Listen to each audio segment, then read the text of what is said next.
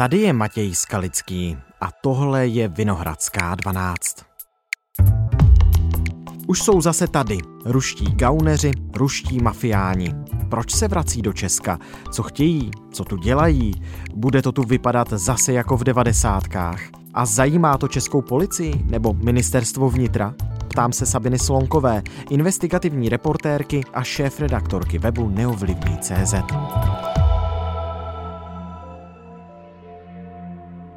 Dnes je pondělí 20. března. To středeční lednové ráno byl Polat Omarov zjevně zaskočený.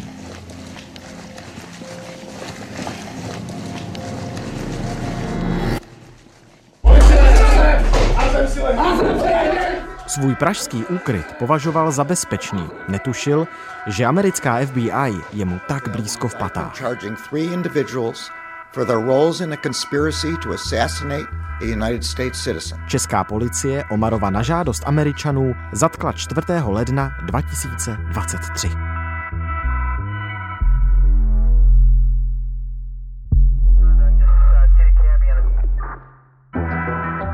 Jeden z šéfů ruské mafie, Polat Omarov, kterého v lednu zatkla česká policie, měl plánovat vraždu iránské disidentky. Podle americké FBI byl jedním z trojce lidí napojených na ruskojazyčné prostředí. Čeští žalobci teď chystají podklady pro vydávací proces. Omarov podle policejních dokumentů v době plánování vraždy pobýval střídavě v Česku a ve Slovinsku.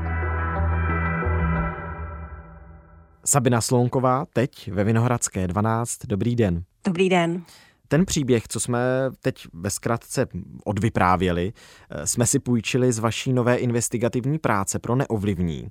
Kde se vzal Polat Omarov? Polat Omarov je spolu s dalšími dvěma komplici podezřelí, alespoň podle toho, co zveřejnilo americké ministerstvo spravedlnosti, že plánovali vraždu známé iránské novinářky a aktivistky za lidská práva kterou měli provést přímo v New Yorku. A Omarovovi komplicové byli zatčení už vlastně před ním a Polat Omarov byl poslední z té trojice, pro kterého si policie na základě informací Američanů došla. Mm-hmm. A teď tedy logická otázka, proč si pro něj musela dojít česká policie? Proč si myslel, že je v Praze v bezpečí? Co dělal v Česku? Já si myslím, že Polat Omarov, tak jak jej popisují ukrajinská a ruská specializovaná média, tak ho můžeme označit za skutečně vysoce postaveného člena ruskojazyčné zločinecké skupiny. On je součástí gengu Namika Salifova, což je člověk, který po svém zavražděném bratrovi Nadirovi převzal rozsáhlé imperium, včetně teritoria v Moskvě a v Kijevě. A e, je to člověk, který dlouhodobě se pohybuje v tom mafiánském prostředí ruskojazyčných gengů, které historicky mají velké vazby na Českou republiku. Právě protože se tady cítili e, v bezpečí a roky plánovali a organizovali své nejrůznější aktivity, které potom prováděli po celém světě, tak Česká republika sloužila vlastně jakási záložní země právě na plánování těchto aktivit. A z těch informací, které máme k dispozici, tak právě Polat Omarov využil těch kontaktů, které v podsvětí měl a cítil se prostě tady v bezpečí. Mm-hmm. My jsme popsali takový jeden úvodní příběh.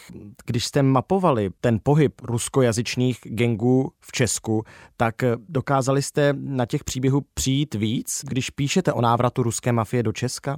Eh, my jsme vlastně získávali informace jednak z otevřených zdrojů, ale pak, eh, protože těch informací veřejných eh, příliš mnoho není, ten příběh Polada Omrova je výjimečný v tom, že vlastně k němu jsou díky americké justici k dispozici detailní informace. Takže jsme ověřovali pozici těch ruskojazyčných gengů jednak eh, u bezpečnostních složek České republiky a jednak samozřejmě také mezi lidmi, kteří eh, nenazvala bych je přímo mafiány, ale jsou to prostě lidé, kteří se pohybují na hraně zákona, mají své kontakty do podsvětí nebo minimálně s lidmi, které můžeme označit za členy ruskojazyčných gengů, nějakým způsobem přicházejí do styku ať už eh, z pozice nějakého biznesu, tak eh, i z pozice třeba eh, humanitárních pracovníků, protože část těch lidí, které mají napojení na ruskojazyčný organizovaný zločin, tak jsem přišla v rámci té uprchlické krize, která vypukla po vpádu Vladimira Putina na Ukrajinu. Takže ty informace vlastně se křížově nám potvrzovaly jak z bezpečnostních složek, tak eh, od lidí, kteří přicházeli do styku s uprchlíky.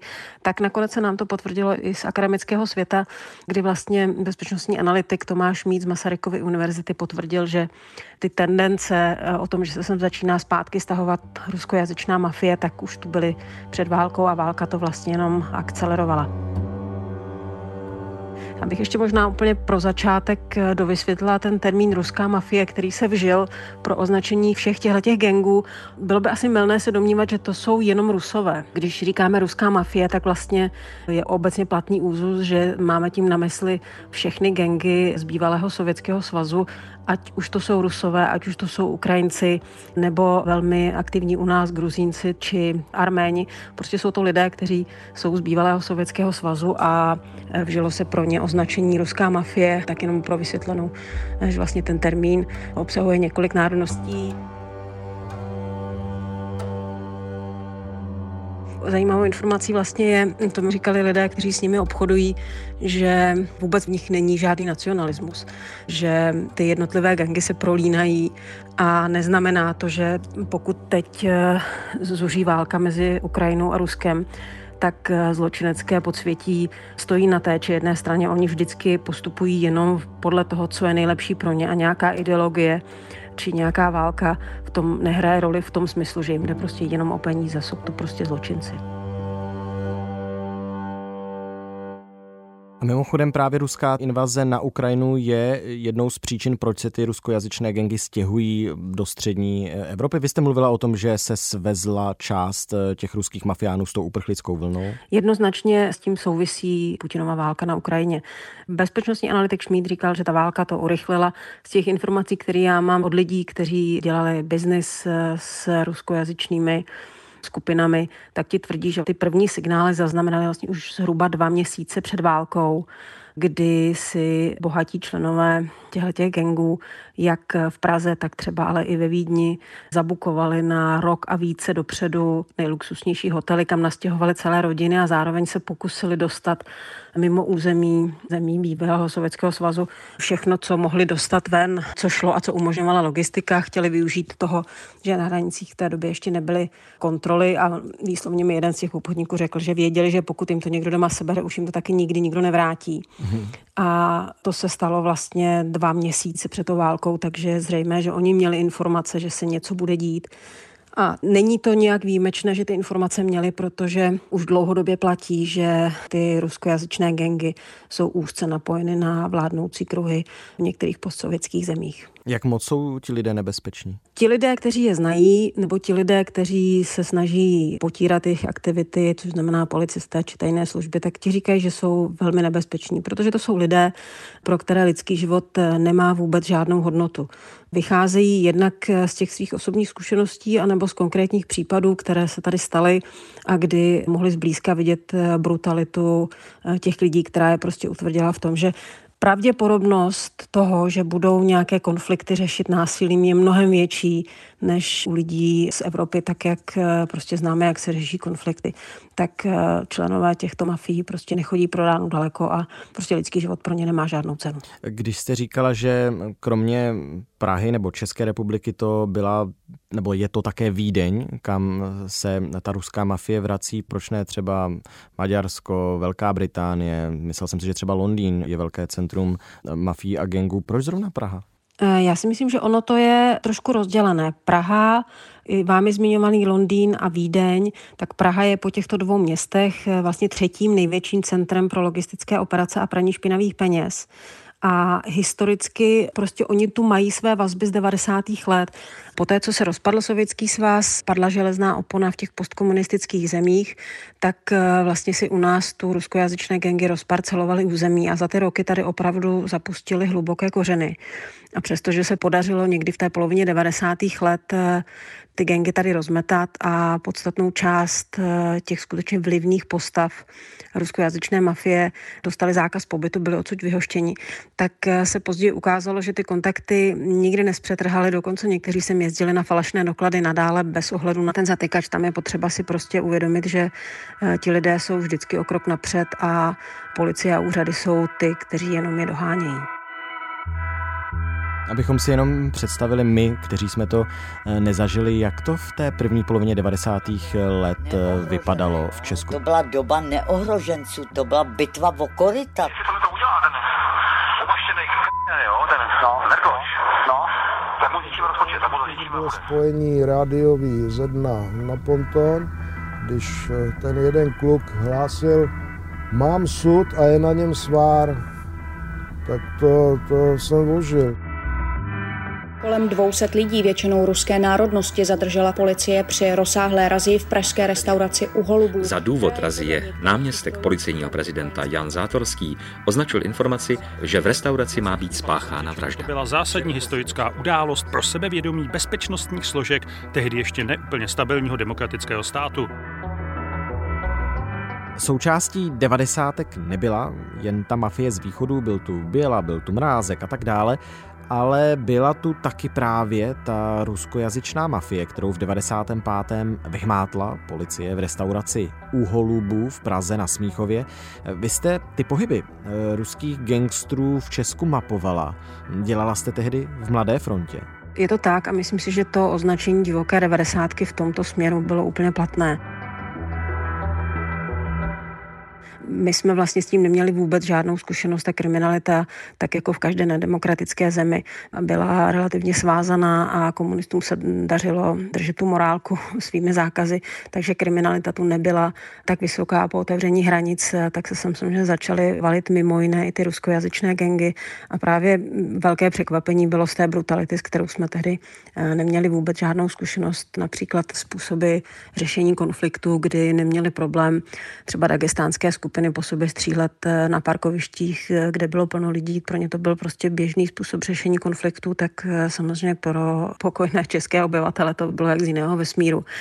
Zajímavý na tom vlastně je, že když se teď bavím s těmi lidmi, kteří znají vlastně ty nástupce těch devadesátkových mafiánů, dělají s nimi biznis, tak mi říkají, že z toho mají větší strach než v těch devadesátkách a říkají, že to nebezpečí vidí jednak v tom, že je tady strašná spousta zbraní díky tomu válečnému konfliktu a jednak, že ty zbraně jsou samozřejmě kvalitativně na úplně jiné výši než v těch 90. letech zjednodušně řečeno, že prostě mohou napáchat mnohem více škod než v těch devadesátkách. A oni upřímně říkají, že prostě si myslí, že to může být mnohem větší nebezpečí a mnohem víc riziková záležitost než v těch devadesátkách. A ta situace, když bychom porovnali první polovinu 90. let a ta situace, která je nyní, o které se tady bavíme, tak je tedy možné, že se vrátí, třeba podle bezpečnostních složek, že se vrátí časy gengu jako toho, který ovládal Semyon Mogilevič? Já bych byla moc ráda, kdybych mohla říct, že se nevrátí, ale bude strašně moc záležet na tom, jak se k tomu vlastně bezpečnostní složky a zejména politici, kteří dávají zadání tomu, jakým způsobem mají policie a tajné služby pracovat, tak jak se k tomu postaví. Pokud to budou ignorovat, bagatelizovat, tak si myslím, že, že to bude velký problém. Ono to svádí k tomu ten problém přehlížet, protože zatím to nevidíte. Zatím ty informace jsou minimální, ty bezpečnostní složky pracují zatím jenom z náznaky. Ale tak, jak já jsem skutečně měla možnost mluvit s těmi lidmi, kteří ty informace mají, kteří s těmi lidmi přicházejí do styku, tak ten problém tady už máme, jenom není vidět. A pokud před ním budeme strkat hlavu do písku, tak se budeme prostě za pár let divit. Ve chvíli, kdy oni neucítí žádný tlak, ti mafiáni, tak samozřejmě narostou křídla a ten eh, jejich nástup bude mnohem silnější. Já bych to zase jenom podpořila bezpečnostním analytikem Tomášem Šmídem z Masarykovy univerzity, s kterým jsem se o tom bavila. Ten se roky věnuje mimo jiné právě ruskojazyčným gangům a ten varuje před tím, že politici mají tendence problém mafii přihlížet a je to, je to tak dlouhodobě, jo, hmm, že hmm. vlastně i policie v té části boje proti organizovanému zločinu tak eh, uhunula od toho svého cíle, tedy potírat mafie a místo toho se věnovala jednak vzájemnému válčení jednak politickým kauzám a nikdo se skutečně důsledně a intenzivně tomu, jak říká analytik Šmít, skutečnému hard organizovanému zločinu nevěnoval. Jo, a v tu chvíli samozřejmě ten organizovaný zločin vycítí, že neexistují překážky, takže se sem začnou znovu stahovat, protože prostě se jim tady dobře daří. Mm-hmm. Pardon, když to ještě vrátím zpátky tu debatu do těch devadesátek, já jsem tu zmínil to jméno Semjona Mogileviče, takže ta obava je taková, že by ten zločin organizovaný ruskojazyčný mohl být eh, natolik silný, že eh, si tu začne dělat tak nějak jako co chce, což se dělo v té první polovině 90. let třeba pod vedením teda pana Mogileviče. Ten Semyon Mogilevič, on je vlastně takovým symbolem, jednak je to velmi známý mafián, FBI ho označuje za jednoho z nejnebezpečnějších gangstrů na světě. A je to člověk, který pod zásahu u Holubu, což byl pražský podnik na Smíchově, kde ta jeho skupina zločinecká měla svůj hlavní stan pro Českou republiku.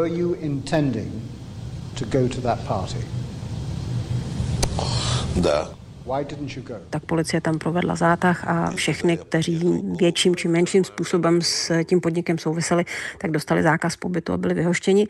Tak i přesto Semyon Mogilevič eh, své aktivity tady nezanechal. Nebylo to třeba možná jenom viditelné, ale ukázalo se to třeba o eh, deset let později, kdy vypukla první plynová krize to byl vleklý spor mezi Ukrajinou a Ruskem o ceny a výši transitních poplatků. A tehdy se ukázalo, že ten, kdo ovládal část ruských dodávek ropy a plynu do České republiky, byl opět Semyon Mogilevič. A nikdy by toho nedokázal, pokud by prostě tady neměl zázemí a pokud by nevěděl, jakým způsobem to zorganizovat, aby se na to mohl podílet. Dneska ho vidíme, kdy aktivity jeho skupiny jsou na území Luhanské a Doněcké samozvané republiky, kde on přebírá otěže a stojí za těmi převody ukrajinských majetků do jemu zpřátelených struktur. Takže to jsou lidé, kteří dokud budou žít, tak se nezmění a chovají se podle stále stejných vzorců. A nelze proto ani vyloučit, že ve chvíli, kdy Semyon Mogilevič vycítí, že ta situace tady pro něj je příznivá, takže tady znovu zase zintenzivní své aktivity. Mm, a že se třeba vrátí on sám? Já nevím, kolikrát tu byl. Hmm. Je možné, že tady byl, protože to se ukázalo opakovaně. Policie třeba v roce 2011 eh, zatkla na základě žádosti maďarských úřadů člena ruské mafie v Karlových Varech a ukázalo se, že to byl člověk, eh, který byl vyhoštěný po tom zásahu u Holubu a vůbec tady neměl co dělat. Hmm. A podle toho, co jsem řešila s policisty, tak těch případů je mnohem víc.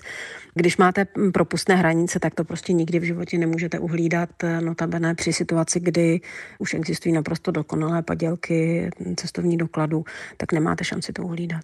Vy jste říkala, že to nebezpečí je mimo jiné v tom, že v tuhle chvíli se pohybuje na černém trhu spousta zbraní i kvůli ruské invazi na Ukrajinu a že jsou ty zbraně mnohem vyspělejší, než byly třeba právě v devadesátkách. Je obchod se zbraněmi tím hlavním, co by tady mohla ta ruská mafie dělat, anebo to jsou třeba i, já nevím, drogy, obchod s bílým masem? Teď si myslím z těch informací, které jsme během toho pátrání získali, tak ty zbraně samozřejmě hrají prim, ale ta mafie pracuje na principu, co vydělává, s tím obchodujeme. Takže ty drogy v tom zůstávají. Říkal mi protidrogový koordinátor pan Vobořil, že už v té první vlně uprchlické zaznamenali drogově závislé lidi z Ukrajiny, na které se okamžitě samozřejmě nakontaktují ty zločinecké gengy, z části proto, aby nalezli odbytiště pro drogy a z části i proto, že postupně začnou tyhle ty lidi zneužívat pro svoje nelegální aktivity. A mě právě překvapilo, že vlastně už v té první vlně ti humanitární pracovníci podle pana Vobořila zaznamenali ty signály o tom, že ta mafie tady je a že půjde tímhletím směrem. Co se týče toho nebezpečí, tak kromě těch zbraní mě několik lidí upozorňovalo vlastně na tu věc, o které už jsem mluvila, že ty ruskojazyčné gengy jsou do značné míry propojeny konkrétně třeba s Kremlem. Mm-hmm. Když jsme mluvili o uh, Semjonu Mogilevičovi, tak se u něj ukázalo, že šlo v případě bývalého ruského agenta tajné služby Alexandra Litviněnka tak britští novináři zveřejnili záznam rozhovoru s Litviněnkem a tam on výslovně zmiňuje spojenectví mezi Mogilevičem a Vladimirem Putinem Aha. s tím, že se oba znají už z kraje 90. let a vlastně ve všech těch zprávách amerických i britských tajných služeb ohledně Mogileviče tak vždy bylo zdůrazňováno, že bez propojení na ty mocenské kruhy v Kremlu, tak eh, on by nikdy nedosáhl takového postavení, protože to je situace win-win, kdy on poskytuje určité služby Kremlu a Kreml eh, na oplátku mu poskytuje jakousi ochranu. Ten vztah mezi mafií a politikou je prostě velmi blízký. A Vladimir Putin využívá a zároveň i je využíván zločineckými organizacemi. To jsou informace, které eh, vychází jednak eh, ze zdrojů stajných služeb a jednak i z otevřených zdrojů, kdy to popsal i investigativní novinář a italský spisovatel Saviano, který se konkrétně věnoval i právě vztahu Mogileviče a Vladimira Putina. Mě napadá tedy možná trošku šílená otázka, ale mohla by tedy ruská mafie v Česku třeba podpořit kvůli tomu prorůstání do toho státního aparátu ruského, podpořit v Česku znovu vybudování třeba té spravodajské sítě, která byla rozbitá tehdy, kdy v roce 2021 po kauze Verbětice jsme vyhodili tu asi dvacítku pracovníků ruské ambasády. Dobrý den, byl to Budeme skočit. Спасибо, хорошая страна. Je půl třetí odpoledne a poslední skupina ruských diplomatů právě nastupuje do letadla. Jedna z kapitol česko-ruských vztahů právě končí. Já si myslím, že to vůbec nezní přitaženě za vlasy. Ti lidé, kteří ty informace mají a s kterými jsem ten problém konzultovala, tak právě upozorňovali na to, že díky tomu propojení mezi mafií a vládnoucími kruhy Kremlu, tak eh, je možné, že prostě ti jednotliví řadoví takzvaní vojáci z té mafie mohou nahradit eh, tu zlikvidovanou spravodajskou síť spojenou s ambasádou. Jinými slovy, to, co pro Kreml tady zatím dělali špioni, kteří byli v roce 2021 z České republiky vyhoštěni, tak eh, je mohou nahradit právě ruští mafiáni, kteří jsou velmi navázaní na ty ruské speciální služby a pomáhají si. Už jsme to trošku nakousli, důležitá bude reakce českého státu. Ví o tady těch všech informacích policie, ministerstvo vnitra, bezpečnostní informační služba, předpokládám, ano? Z těch informací, které máme, tak vyplývá, že ty informace mají. Otázka je, co s nimi budou dělat. Hmm. Já, když jsem se na to ptala, tak jsem dostala informaci, ti, co měli být varováni, varováni byli. Ministr vnitra Rakušan říká, že rozhodně ten problém nepodceňuje. Z těch informací jednotlivých policistů, lidí z bezpečnostních složek i bezpečnostních analytiků z akademického světa bych úplně tak optimistická nebyla protože, jak říkám, prostě co oči nevidí, to srdce nebolí a ten problém zatím tady prostě nevyhřeznul ve viditelné míře, takže politici mají k řešení spoustu jiných problémů a tohle budou řešit až ve chvíli, kdy je to skutečně začne pálit. Jak mi k tomu řekl jeden dlouholetý bezpečnostní expert, dokud se prostě tady zase nezačnou střílet, tak se politici neprobudí. Tak Sabino, moc díky za vaši práci a že jsme o tom mohli společně mluvit. Já děkuji za pozvání, mějte se hezky. Tohle už je všechno z Vinohradské 12, z pravodajského podcastu Českého rozhlasu. Dnes se Sabinou Slonkovou, investigativní reportérkou, probrali jsme její nejnovější novinářskou práci, která se týká návratu ruské mafie do Česka. Píše o tom v březnovém vydání časopisu Neovlivní. Nová Vinohradská 12 je tu s vámi každý všední den. Stahujte nás z webu i rozhlas.cz a poslouchejte nás v aplikaci Můj rozhlas a nebo ve všech dalších podcastových aplikacích. Jsme všude tam, kde jste vy a vy s námi můžete být kdykoliv a kdekoliv chcete. Naslyšenou zítra.